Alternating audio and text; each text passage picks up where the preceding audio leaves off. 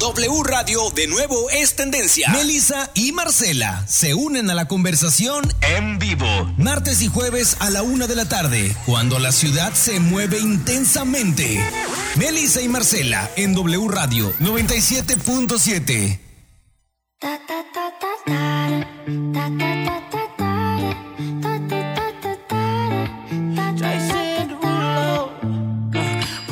Skirt on your body, performing just like my Rari. You're too fine, need a ticket. I bet you taste expensive. Pouring up out a leader.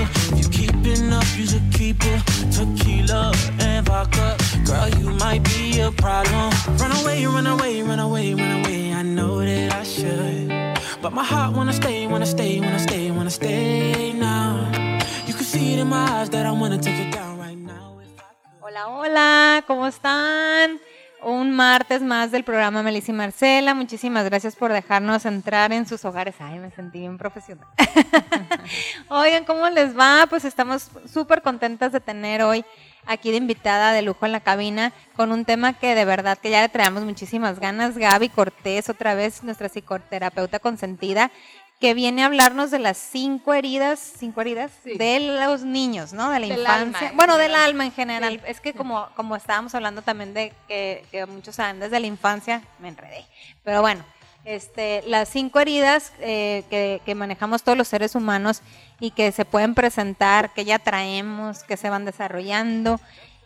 Pues para eso, todo esto y más viene Gaby a hablarnos, y pues vamos empezando para entrar en materia, darle la bienvenida y decirle que estamos muy contentas de tenerla aquí y arrancar con, primero que nada, que es una herida, porque si hablamos de, ay, es que trae la herida de abandono o trae la herida de la vergüenza, y hablamos muy profesionales y todo, pero no tenemos ni idea que es una herida para empezar.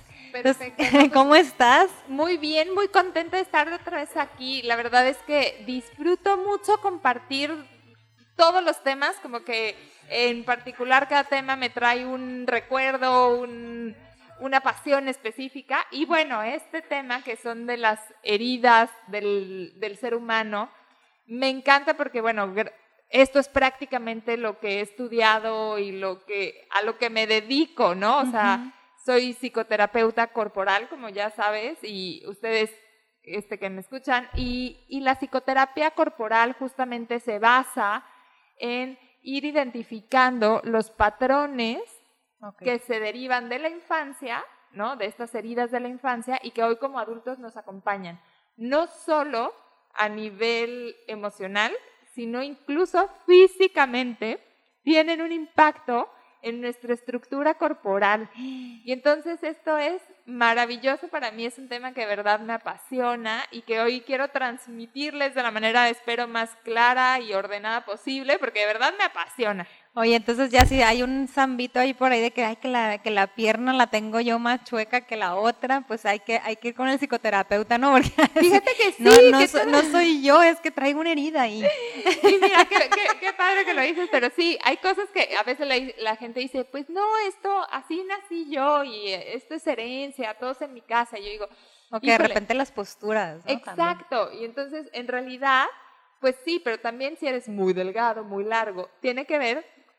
Sí, con tu genética, pero también en que tus papás te están transmitiendo su forma de vivir en la vida. Entonces, haces la misma estructura física, claro, que tus papás. Pero por eso también en una familia que, por ejemplo, te voy a poner mi caso, ¿no?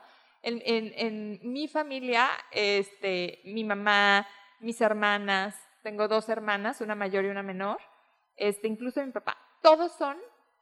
Mis hermanas tienen obesidad, ¿no? Okay. Obesidad mórbida. Las 2 se han operado.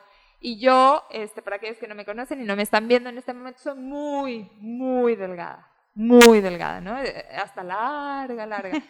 Y esto, pues también tiene que ver con mi historia de vida y que okay, es ahora como lo que les quiero platicar de uh-huh, mis propias heridas, que hice una conformación física distinta, saliéndome como de esta estructura familiar y por la circunstancia de vida en la que yo nací, ¿no? Wow. Y entonces, sí. Es que todo va relacionado. Todo, uh-huh, todo. Y la verdad es que está padre entender de dónde viene para hoy como adulto poder también relacionarme no solo desde mis heridas o no solo desde mis patrones de infancia, sino que pueda elegir hacerlo distinto. Hace rato me preguntabas, pues, ¿qué es una herida? Y es muy importante definir, ¿no? Claro. O sea, porque sí, la herida del abandono, que es la más común que escuchamos, ¿no? Sí. Las heridas es, todos cuando nacemos, y me refiero a cuando nacemos, es cuando llegamos a este mundo, es decir, cuando nos engendran y estamos en el vientre de nuestra madre, en ese instante que nos engendramos, ya traemos toda la carga de información de mamá y papá, toda la carga, ¿no? Desde genética, pero también toda la historia de vida de nuestro mamá y papá está metida en ese instante. Ya naciste y llegaste a una familia. Con ese disco duro. Exacto, ¿no? Con el disco duro que está en tu familia, claro, mamá, papá. Y entonces, desde el momento en el que estamos en el vientre de nuestra madre, vamos percibiendo y recibiendo la vida. Y una herida es literal como pues una herida física, son cosas que nos suceden, que nos van dejando una marca, que nos lastiman tanto, que nos van dejando una marca. Estas heridas del alma, a diferencia de una cortada física, es que como no las vemos, muchas veces no las atendemos, claro, ¿no? Pero es literal, así como una herida, es algo que me duele tanto que se me corta, o sea, como me abre y me genera un dolor y un daño adentro de mí. Pero a veces el no verlas, no les hacemos caso, y es cuando, o sea, si no es algo físico, es como la creencia que ya traemos, ¿no? De que si no es algo físico, pues oye, si me corté ahorita con, no sé, con cocinando X, pues vas, te limpias, te pones un curita y demás, pero cuando es una herida emocional, ay, pues al rato ahí ni es para tanto, hasta las minimizas y luego se termina siendo más grande. Exacto, pues no te das cuenta a veces que está esa herida, ¿no? Empezando por ahí. Exacto, porque pues no la ves y es mucho más difícil atenderla. Y en la mayoría de los casos, bueno, si tú te haces una herida física, pues la tienes que atender, curar, limpiar, sanar, y no le pones un curita encima nada más. Si le pones un curita encima, eso se echa a perder, se pudre, ¿no? Se te pudre la piel. Lo mismo pasa con las heridas emocionales. Es decir, estas heridas que se generan desde que yo soy engendrado, que estoy desde el útero de mi madre, hasta los 6, 7 años de vida, son las que van a definir y van a acompañar y van a marcar mi personalidad como adulto.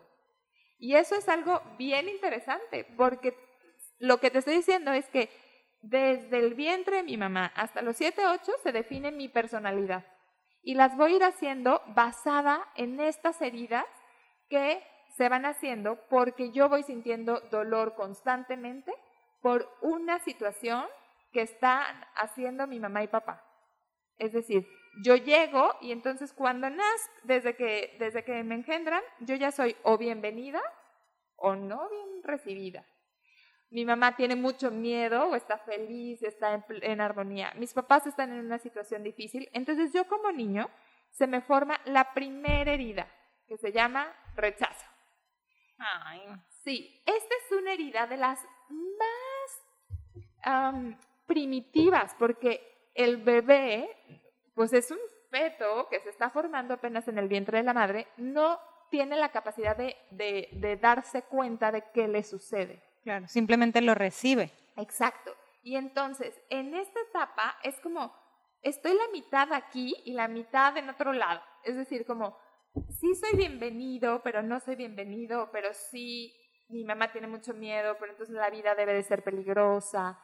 Esta herida del rechazo se forma hasta los 2 meses y medio de vida. O sea, desde el útero hasta los 2 meses y medio de vida. A ver, 2 meses y medio ya nacido. Ya nacido, okay. Sí. O sea, ya... Desde que se engendra hasta 2 meses. Hasta 2 meses y medio, más o menos. Y como les digo, es que tiene que ver mucho en cómo fui recibido en este plano, ¿no? O sea, como en esta vida.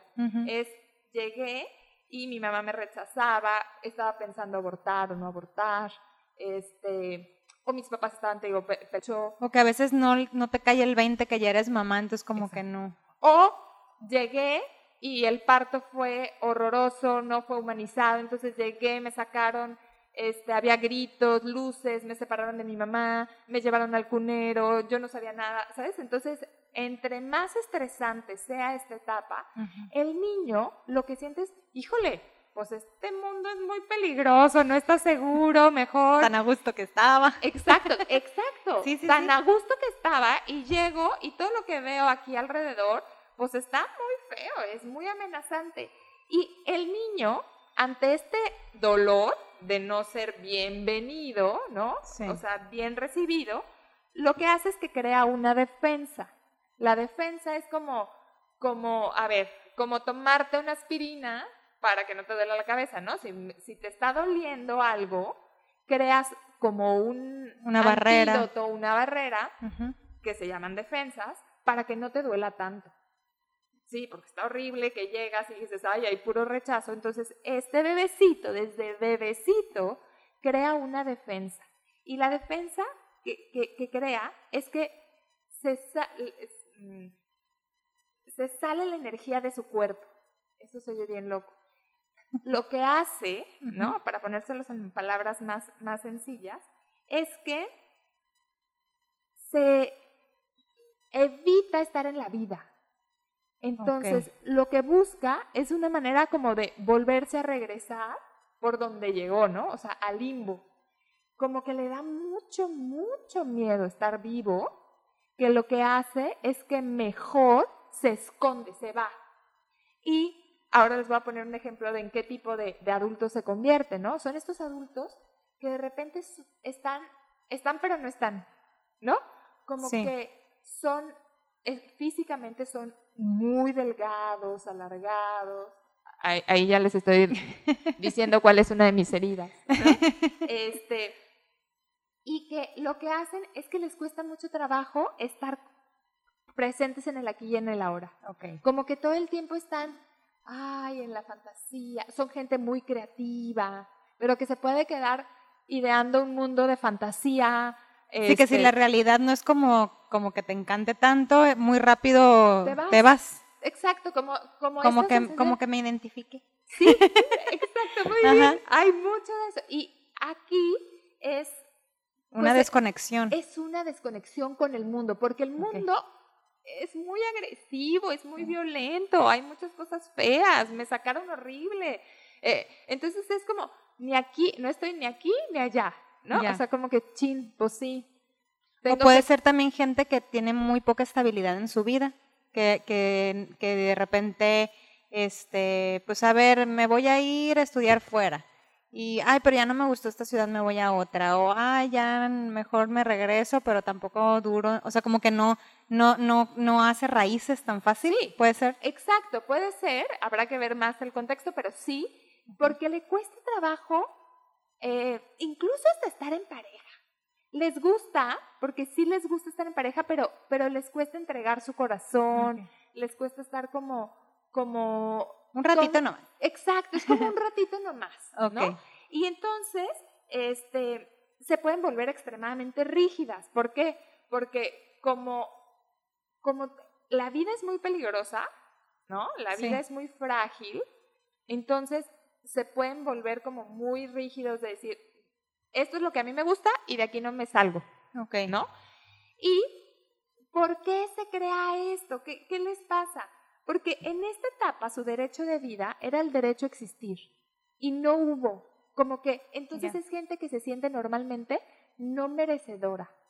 Hace mucho, Gaby, por una terapeuta sistémica, uh-huh, mencionó que a veces con la herida del rechazo se da, cuando mencionas la etapa de que los 2 primeros meses de vida, que se da mucho la muerte de cuna. Y que está relacionado a eso, ese rechazo a la vida de, pues como no me siento apto para, o no me dan esa seguridad de sentir apto para vivir, decido adiós. Sí. Que suena horrible, pero que tiene mucha lógica. ¿Es así? Mm, es correcto. Para el bebé, uh-huh, es demasiado riesgoso vivir. Ese bebé, por ejemplo, no encontró su mecanismo de defensa para sobrevivir y se murió. Porque era tan riesgoso la vida, tan peligroso por cómo nací, por cómo te digo, estaba desde el vientre de mi mamá, a lo mejor había mucha violencia alrededor, y este bebecito no tuvo o no encontró herramientas de sobrevivencia. ¿Cuál es la herramienta de sobrevivencia? Me desconecto.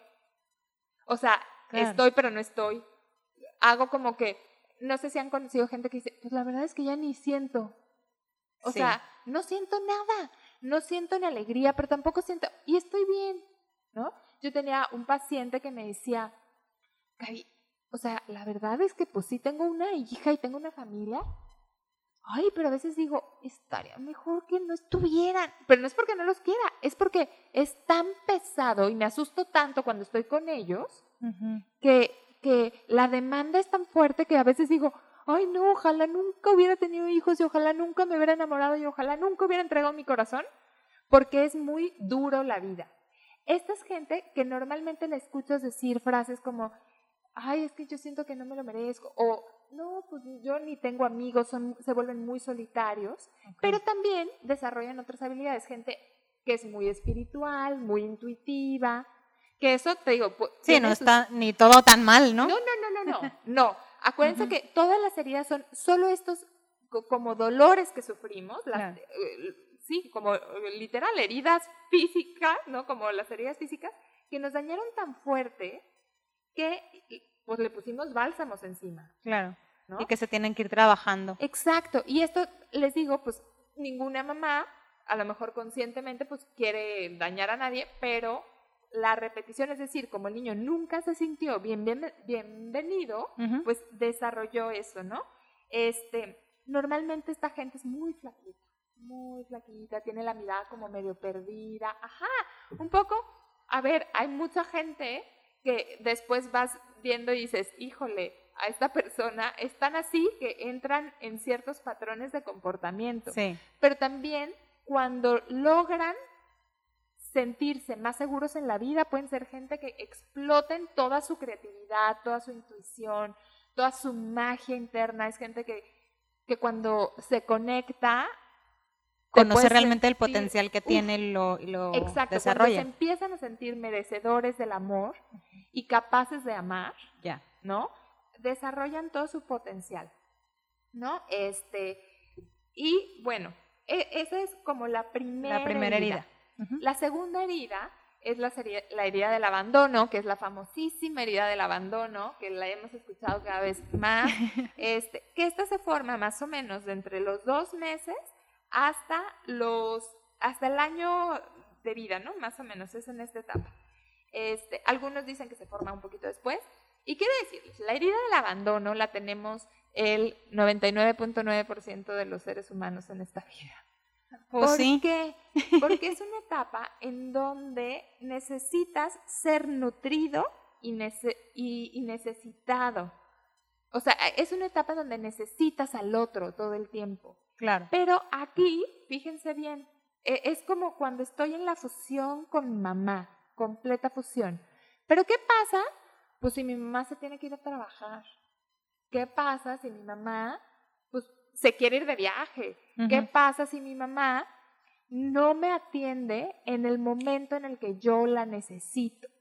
Empiezo a crear como una pequeña herida, así como si fueran cortaditas chiquitas, ¿no? Sí. Entonces digo, hoy, cada que yo lloro, mi mamá me dice en la noche, ¿no? Estoy acostada en la cuna, y lloro, y lloro, y lloro, y nunca viene mi mamá, porque a ella le dijeron que no lo dejes llorar, porque el pulmón se tiene que desarrollar. Es correcto. Y entonces dices, híjole, oye, y solo por esa ya se le hizo una herida de abandono, no, es porque, entonces, y después el niño cuando quería comer y lloraba, pues la mamá nunca se acercaba y nunca le saciaban estas necesidades. Uh-huh. Y entonces, y de repente lloraba porque quería un apapacho de la mamá y la mamá estaba trabajando y él estaba en la guardería. O a veces no es mamá que trabaja o que desde guardería, pero... traes la creencia que te dicen, no, es que se va a embracilar. Exacto. ¿No? Y ahí estás y no lo cargas. Sí. Ay, que y más llora. Exacto. Y entonces el bebé llora y llora y llora. ¿Y qué creen que le pasa a este bebé? Que llora y llora y llora. Y después de un rato dice, esta vieja nomás no va a venir. Su herida ¿no? Uh-huh. Es, te necesito, o sea, es como decir, necesito, pero no necesito. Y entonces empiezan, en esta herida se hacen como dos tipos de versiones o demandas. Uno es estas personas que se vuelven, como su defensa o sus versiones es que se vuelven demasiado demandantes, porque claro, nunca nada es suficiente, porque como de querer chiquita, llamar la atención. Exacto, no me vieron, entonces, y no solo quieres llamar la atención, hay algunas que llaman la atención, pero hay otras que tienen casa y de todos modos se sienten infelices, y entonces ya, ay no, pues sí, ya me compré mi casa, pero pues no manches, vivo aquí en esta colonia y yo quería ya. Entonces se compra la otra casa, porque trabaja y trabaja y trabaja, o come y come y come, pero nunca es suficiente, siempre quieren más, siempre quieren más, siempre quieren más. Como una necesidad de ser vistos todo el tiempo. Exacto, también. Pero incluso cuando ya lo tienen, no la toman. Es decir, por ejemplo, ay, yo voy a trabajar y es que quiero mi casa, y se compran su casa, y ya que tienen la casa, no la toman, dicen, no manches, quiero otra casa, quiero otra casa, quiero otra casa. Y ya tienen otra casa y no la toman. Y ay, es que yo quiero que me quiera mi marido, yo quiero que me quiera mi marido. Y cuando el marido se le acerca, no lo pueden tomar. ¿Por qué? Porque están tan enojados como de necesito, pero no hubo para mí, que un poco es como si digan, ah, sí, pues ahora ya no necesito nada. Ahora okay, ya no quiero nada. Y hay otros que igual, en todos como el común denominador es que se les vuelve muy amenazante recibir, porque como no hubo para ellos, uh-huh, entonces se quedan con esta creencia de que nunca va a haber, y si hay, es porque el otro me va a fregar, o el otro me va a lastimar, o el otro algo quiere, porque nunca me da. Entonces si me dan... Hay una intención oculta. Exacto. Y no les da confianza. Sí, no tienen confianza por la vida, ¿no? Porque entonces, pues claro, todo es demasiadamente... Sí, hay que se suena muy bonito para ser verdad. Exacto, ¿no? Uh-huh. Ajá. No, seguramente este cuate trae una intención oculta. ¿Por qué me da? ¿Por qué me da? Sí. Me está dando. Es la típica que llega el marido con el ramo de flores, ¿no? Seguro. Algo hizo para traerme esas flores. No, porque a mí no. Y hay otro tipo, ¿no? Dentro de esta herida de abandono que se forma una personalidad del no necesito. Yo puedo con todo. Y entonces... estás muy ambivalente todo el tiempo, ¿no? Te casas, ¿no? Y sí, dices, ay, es que me gustaría, no sé, hacer todo junto con mi marido, y entonces ya tú dices, ah, no, pero no, yo puedo con todo. Entonces tu marido te quiere abrir la puerta, no, yo puedo abrirme la puerta, no necesito que me abras la puerta tú, yo soy autosuficiente, yo me la voy a abrir. Y entonces el marido pues se va haciendo para atrás, entonces se va para atrás, y no, que poca, porque entonces siempre me abandona, siempre se hace atrás, nunca está para mí. Y entonces el otro se acerca y te dice, bueno, te traje un panecito, pero es que yo no necesito un panecito. ¿Sabes cómo? Estás viendo que estoy a dieta. Estás viendo que estoy a dieta, tú nunca me ves. Como que una frase de la gente que tiene una herida de abandono y se le crea esta personalidad de adulto, esta personalidad que la podemos llamar necesito o no necesito. ¿No? Sí, o sea, ahí entonces como una principal característica de la huella de abandono es que no se les hace fácil recibir. No se les hace fácil recibir. De hecho, les cuesta trabajo recibir. Todo el tiempo demandan, todo el tiempo piden, pero cuando les dan, no lo pueden tomar. Yeah. Es el típico que le dan un piropo y en vez de tomar el piropo, o sea, se ponen nerviosos, sí, o se ofenden, corriendo, se ofenden, dicen, ay no, yo no necesitaba esto, yo no quería esto. Y su mecanismo de defensa para esta gente que no tuvo es, uh-huh, racionalizar todo. Entonces es gente muy racional, muy, muy racional. Ah, perfecto. Gaby, vamos rapidito un corte y ahorita regresamos con estas 5 heridas del alma, porque está buenísimo el tema. Volvemos. Melissa y Marcela en W Radio 97.7. Ta ta ta ta ta ta ta ta ta ta ta ta. Jason Rulo, pull up skirt on on your body, performing just like my Rari. You're too fine, need a ticket. I bet you taste it. Ay, pues ya regresamos y nos quedamos todavía chorchando un poco más en el tema aquí en el corte, y estoy de que Gaby, tienes que decir esto. Gaby, no se te vaya a pasar tal detalle porque de verdad está buenísimo. Las 5 heridas del alma, y ya hablamos de la herida del rechazo y estábamos hablando de la herida del abandono, que la escuchamos y la escuchamos y la escuchamos, pero yo creo que sí vamos a profundizar un poquitito más para dejarla bien claro y seguir con las siguientes 3. Entonces, estabas hablando también de que el tipo de cuerpo, la fisionomía del ser humano también se va marcando no solo por la genética, sino por el tipo de herida que traes. Entonces, pues ahora sí, continúale, Gaby, porque nos dejaste en las cosas. ¿Cómo identificar una persona que tiene como esta herida del abandono? Uh-huh. Bueno, ahí se hacen 2 tipos de cuerpo, dependiendo, ya saben, como les decía, si lo que desarrollan es una personalidad demandante o una personalidad de yo no necesito nada, yo puedo con mi vida y todo, y no importa que tenga que cargar una caja pesadísima, yo la cargo. Entonces, se puede hacer un cuerpo como muy, muy delgado también, pero fíjense, a diferencia del cuerpo delgado del rechazo, este cuerpo es como más estilizado, o sea, sí tienen más como formita, tienen bocas como muy, como los labios muy paraditos, como si te hubiera hecho falta más pecho, exacto. Okay. Entonces, como bocas más salidas. Ay, pues abandonaron un chorro a la Angelina Jolie. Es correcto. Vive abandonada la mujer. De hecho, muchas modelos y artistas tienen una herida fuerte de abandono, muy fuerte, es su herida primaria. Que eso es algo que estábamos diciendo, ¿no? Uh-huh. Y bueno, lo voy comentando que es importante. Todos tenemos 1 o 2 heridas, como normalmente son como 2 o 3 heridas básicas, o sea que a todos nos pasó. Si nadie se va limpio de este mundo, señores. Y hay otras que no son tanto, pero uh-huh. es muy probable que de repente tú que nos escuchas, digas, ay, pues sí, yo tengo esto. Pues sí, porque podemos tener un poco de esto y un poco de aquello, porque todo va pasando conforme, pues nacemos, pues a la vida. Exacto, claro. La vida y como educaron a nuestros papás a educar y demás. Entonces, nos van repitiendo también esos patrones de acción, ¿no? Uh-huh. Entonces, sí puedes decir, híjole, tengo una, pero casi siempre hay 2 o 3 que son como las con las que tú te identificas. Incluso en el lenguaje se puede ir viendo, ¿no? Okay. Pero bueno, el segundo tipo de cuerpos son estos cuerpos como redonditos, como de pecho caído, con la mirada estas como de que dame. Pero son de gatito con botas. Sí, ándale, la mirada de gatito con botas, pero también son gente como con esta personalidad súper, que lo ves y te dan ganas de apapacharlo porque están como pachoncitos, ay, como redondos pachoncitos, porque a ver, qué decirles que también el tema del peso, ¿no? O de la estructura física, también tiene que ver con esto. Esa gente que tú los ves y dices, ay, están pachoncitos, porque hay otros que tienen sobrepeso que no están pachoncitos, sí, ¿no?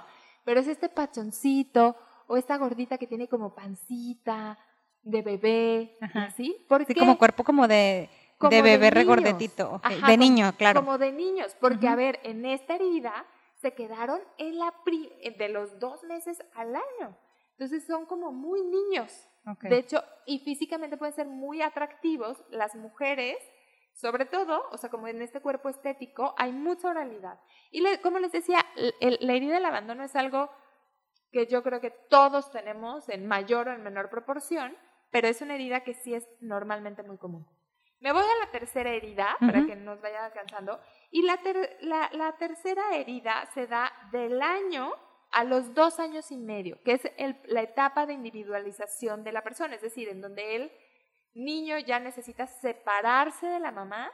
¿Y esa es la herida de...? Esa es la herida, no te la dije, la herida de la traición. De la traición, ok. Exacto. Y en esta herida, es nunca más me voy a caer.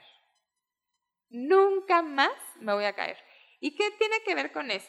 Es un poco que en esta etapa los papás te enaltecen tanto, pero en el fondo te dejan caer. ¿A qué se refiere? O sea, como que en esta etapa, por un lado eres muy importante para tu papá del sexo opuesto, pero te traiciona con tu mamá. Okay. Es decir, o sea, vamos a suponer una situación, tu hija, mamá, papá. Tu papá te dice que eres la mejor, eres su princesa, te quiere muchísimo, pero cuando llega la noche, tu papá te manda a dormir a tu cama. Pero cuando le quieres dar un beso a tu papá en la boca, te dice, no, mijita, yo soy tu papá. Y entonces, es como esto, te enaltece tanto, pero al final te deja caer. Ok. ¿No? Y muchas veces lo que les pasa, o sea, que la traición es, no que me quieres tanto y mira cómo me tratas. Exacto. ¿No? Hay alguien más importante para ti que yo.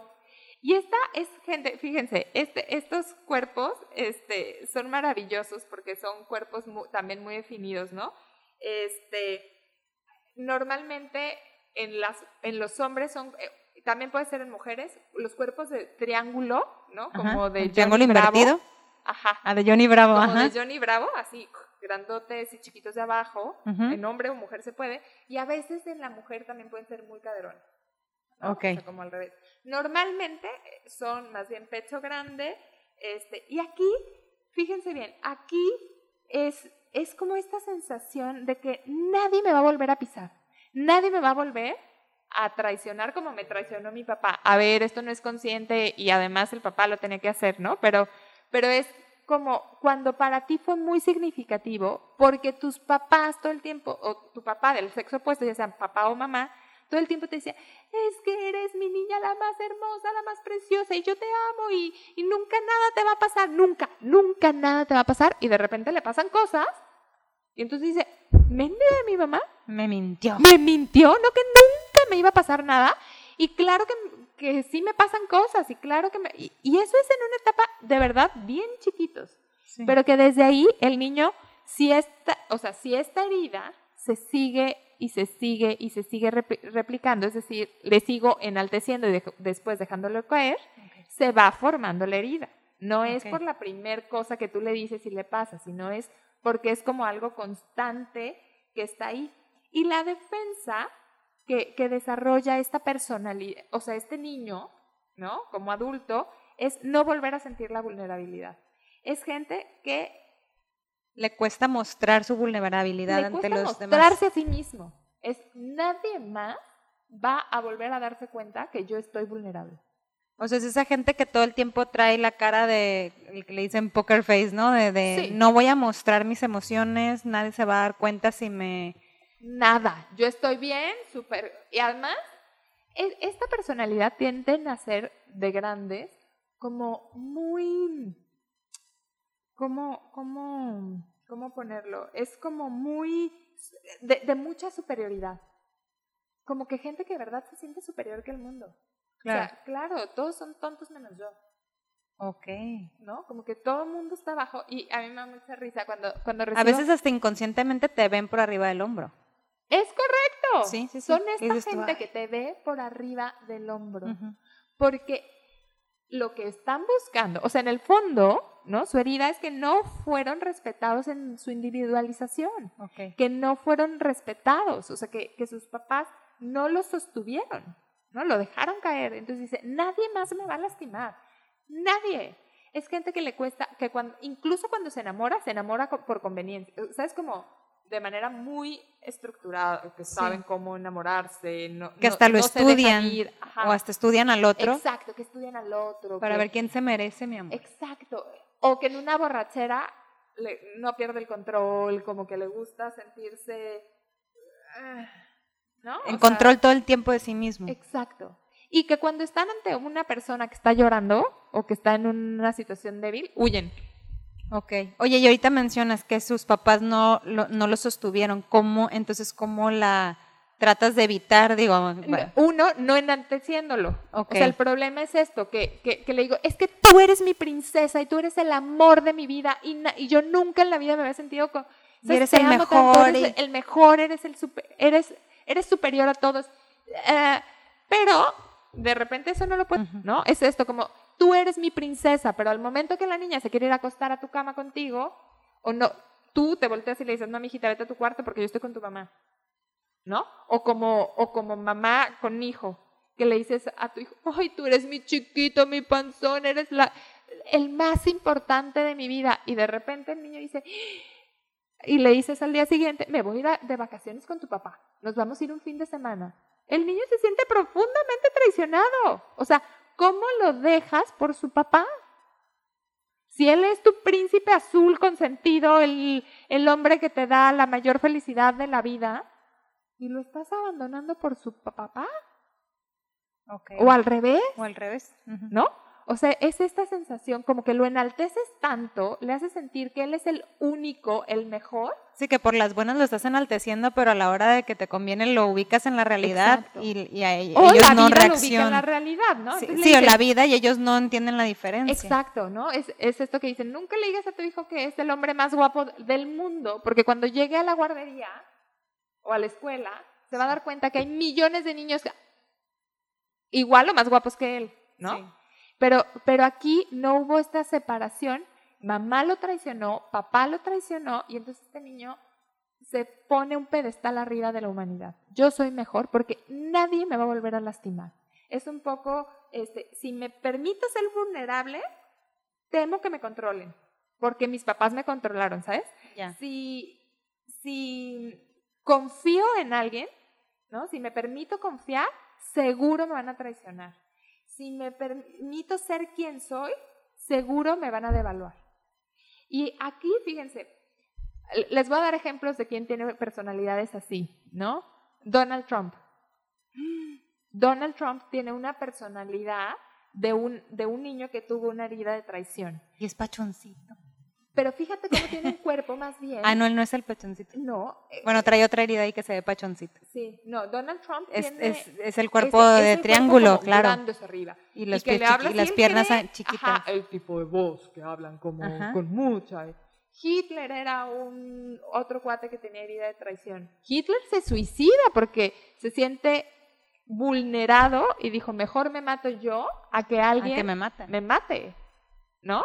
Es yo me mato porque nadie puede tener control de mí. Yo decido sobre mí. Entonces mejor, o sea, claro. Ese es un caso extremo. Es un caso extremo de que hasta mi muerte la controlo yo. Exacto, hasta mi muerte la controlo yo. Esta gente es así, muy poca gente, muy pocas personas que tienen una herida de traición, así a menos de que tengan una traición terrible, va a terapia. Sí, porque, porque ellos... No, él puede claro, leer libros. Si yo soy un fregón, ¿qué me van a andar diciendo alguien más? Exacto, claro. Estas viejas o viejos, estos hombres no tienen ni idea, claro. Son unos tarugos, por eso se dedican a hacer eso. Entonces, es esta personalidad que a veces termina siendo muy arrogante y se forma por esto, porque fueron traicionados por el papá, por la mamá, por claro. La figura del sexo opuesto, ¿no? Sí. Esta es la tercera, nos vamos a la cuarta, que esta se forma de entre los 2 a los 3 años y medio, que es la etapa de la autoafirmación del niño. Ajá. En esta etapa... Y es la herida. ¿Eh? La herida, perdóname, diario se me va. La herida esta se llama, es la humillación. Esta herida de la humillación, fíjense bien, en esto de la autoafirmación, además también coincide con la etapa... del baño, ¿no? ¿Es la de la vergüenza? ¿Es la misma? También, es la misma de la vergüenza, okay. Es la misma etapa. Y entonces aquí, su mayor miedo es el sometimiento. Fueron niños que fueron sometidos por los papás. Te comes toda la sopa de verduras aunque no tengas hambre.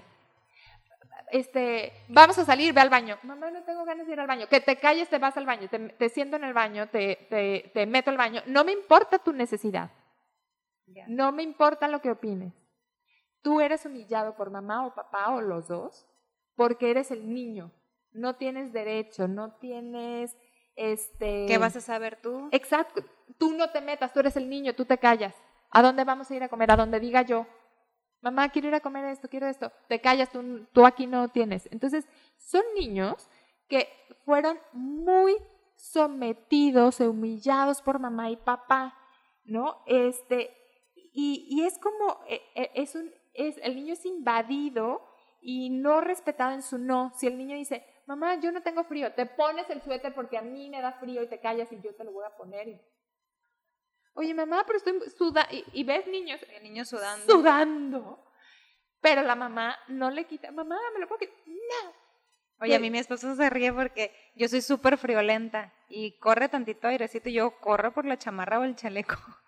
Y de repente le digo, me dice, mamá, es que yo tengo calor, pero siento que, es que el aire está fresco y lo veo que no trae nada. Y le digo, yo no importa, tú sigue jugando, pero ponte el chaleco. Exacto. Ahí, a ver, si esto es una situación repetida, ¿no? Uh-huh. Que lo viva en otros espacios. Lo que va haciendo el niño es que entonces no tiene una autoafirmación, porque quiere decir que lo que él cree, que lo que él piensa, no está válido, porque su mamá todo el tiempo le dice, no, pues estaré malo, estaré loco, estaré mal. Exacto, y entonces el niño empieza a dudar mucho de sí mismo, pero además también se empieza a enojar mucho, mucho. Y lo que hace para no explotar y gritarle a su mamá, porque además claro que quiere a la mamá y al papá, y cómo le va a decir, vieja loca, no tiene edad para decirle vieja loca. Entonces, lo que empieza a hacer el niño es que empieza a encerrar toda su energía adentro. Y empieza a estar muy enojado. Y hago como que te complazco, mamá, está bien, me dejó el mendigo suéter. Pero en el fondo no cede. En el fondo él sigue diciendo, mendiga vieja loca, yo tengo calor. Uh-huh. Y empieza a generar como mucho enojo, empieza a ser como defensa activa, es decir, como que se empieza a defender, siendo incluso a veces como medio agresivo con otros, o al revés, agresivo consigo mismo. Y empieza a tener conflicto con la autoridad, muy, muy probable, les cuesta. Entonces, claro, como mi mamá me somete todo el tiempo, yo someto a otros. Puede ser a veces un niño que se hace bully, okay, ¿no? O un niño que reta a la autoridad, pero pero en cuanto a la autoridad se sube, se hace chiquito, chiquito, chiquito y se agacha, ¿no? Es capaz de sabotear cualquier cosa, incluso ellos mismos. De hecho, la gente que tiene una herida de humillación y va desarrollando esta personalidad, se pueden autodestruir. Es gente que puede, por ejemplo, aquí la estructura física son como cuerpos como compactos, apretaditos, las pompis las tienen como metidas, ¿no? Como si estuvieran hacia adentro, sí. No tienen cintura, la espalda es grandota, como si estuvieran guardando todo. Son estos cuerpos, como les decía hace rato, como gorditos duros, ¿no? Yeah. Y esta gente, esta gente es la que tiene el corazón más grande, o la estructura de esta personalidad es la que tiene el corazón más grande de todas las estructuras. Son súper amorosos, uh-huh. Son súper generosos, sensibles, empáticos, son unos grandes, grandes adultos, pero en medida en que vayan trabajando su enojo, porque si no, es gente que puede estar constantemente enojada con todo lo que le sucede. ¿Y cómo puedes evitarla? ¿Cómo puedes ayudar a que respetando el no del niño? Aquí, en esta etapa, es súper importante validar que si el niño te dice, mamá, no tengo hambre, pero, número uno, aprendamos a enseñarlos a comer, ¿no? Claro. Es decir, nunca le des antes cochinadas, frituras, sí. Cosas que no son nutritivas, y que coma hasta cochinadas, donde... claro que son cochinadas. Cosas que no, ¿para uh-huh. qué? Para que cuando el niño te diga, mamá, ya estoy satisfecho, ¿estás seguro? Sí, ok, es suficiente, respeto tu no, uh-huh. Pero hay reglas, ¿no? Ok, te puedo recordar, te recuerdo que la siguiente comida es, puedes comer un snack hasta las 6 de la tarde o hasta las 5 de la tarde. Uh-huh. Y ya, no le das más, pero no lo obligas a acabarse algo que no. Por eso muchas veces estos niños se hacen como muy gorditos, pero es porque te complacen, pero en el fondo no sé, entonces tragan y tragan y tragan, literal, tragan claro. Las cosas. No las digieren, no se las comen, no las mastican, sino, uy, mi mamá quiere, pues me lo voy a acabar y ahora me la friego, me lo voy a acabar, pero de todos modos voy a hacer lo que yo quiero en otra cosa, okay. ¿No? Respétale no tengo frío, ok, le puedes decir, yo sí tengo frío y siento que esto te puede hacer daño. En cuanto tengas frío, me avisas. ¿Qué pasa si se enferma al día siguiente? Hablas con el hijo, yo también sentía frío. Por eso te dije, ¿no? O sea, como que, mira, la próxima vez, ¿cómo ves? Que si te pongamos suéter cuando yo sienta frío. ¿No? Uh-huh. A ver, es difícil que se muera un niño de una gripa. Sí se pueden morir, sí puede ser peligroso, más si el niño tiene una condición. Sí, claro, lo cuidas y todo. Pero pero déjenlos que ellos vivan su propia consecuencia lógica. Ok. ¿No? Ok. Y bueno. Pues se nos come el tiempo, entonces vamos rápido con la última herida. La última herida que se forma de los 3 años y medio a los 6, 7, esta es la etapa más larga, es la injusticia. Okay. Y es esta que es, aquí en esta es como, esta que tengo la necesidad y el deseo de amar y de ser amado. Es como, aquí ya el niño, por un lado, ya se rompe como más bien, se rompe el lazo con alguno de los papás y ya no vuelve. No sé, ya es más grande. Ya es más grande, okay. Ya es en una etapa más grande. Por ejemplo, a todos los niños que se separan sus papás, por ejemplo, en esta etapa, que a lo mejor se sintió rechazado por lo que era. O sea, cuando entra a la escuela y tú todo el tiempo estás diciéndole, es que ¿por qué no aprendes más rápido? Es que deberías aprender como tu hermano, cuando lo comparo mucho. Y aquí el niño lo que desarrolla es una personalidad de tengo que ser perfecto, lo tengo que ser perfecto. Los niños que tienen una herida de injusticia, que es la última que se forma en la personalidad, normalmente son esta idealización del adulto perfecto. Yeah. Son súper organizados, súper estrictos, súper bien planeados, son muy exitosos laboralmente porque saben hacer todo perfecto. Son estas mamás perfectas, ¿no? Que tienen su casa ordenaditas, ellas súper arregladas, no se les mueve ni un pelo, todo guapísima, ponen la mesa increíble, bla, bla, bla.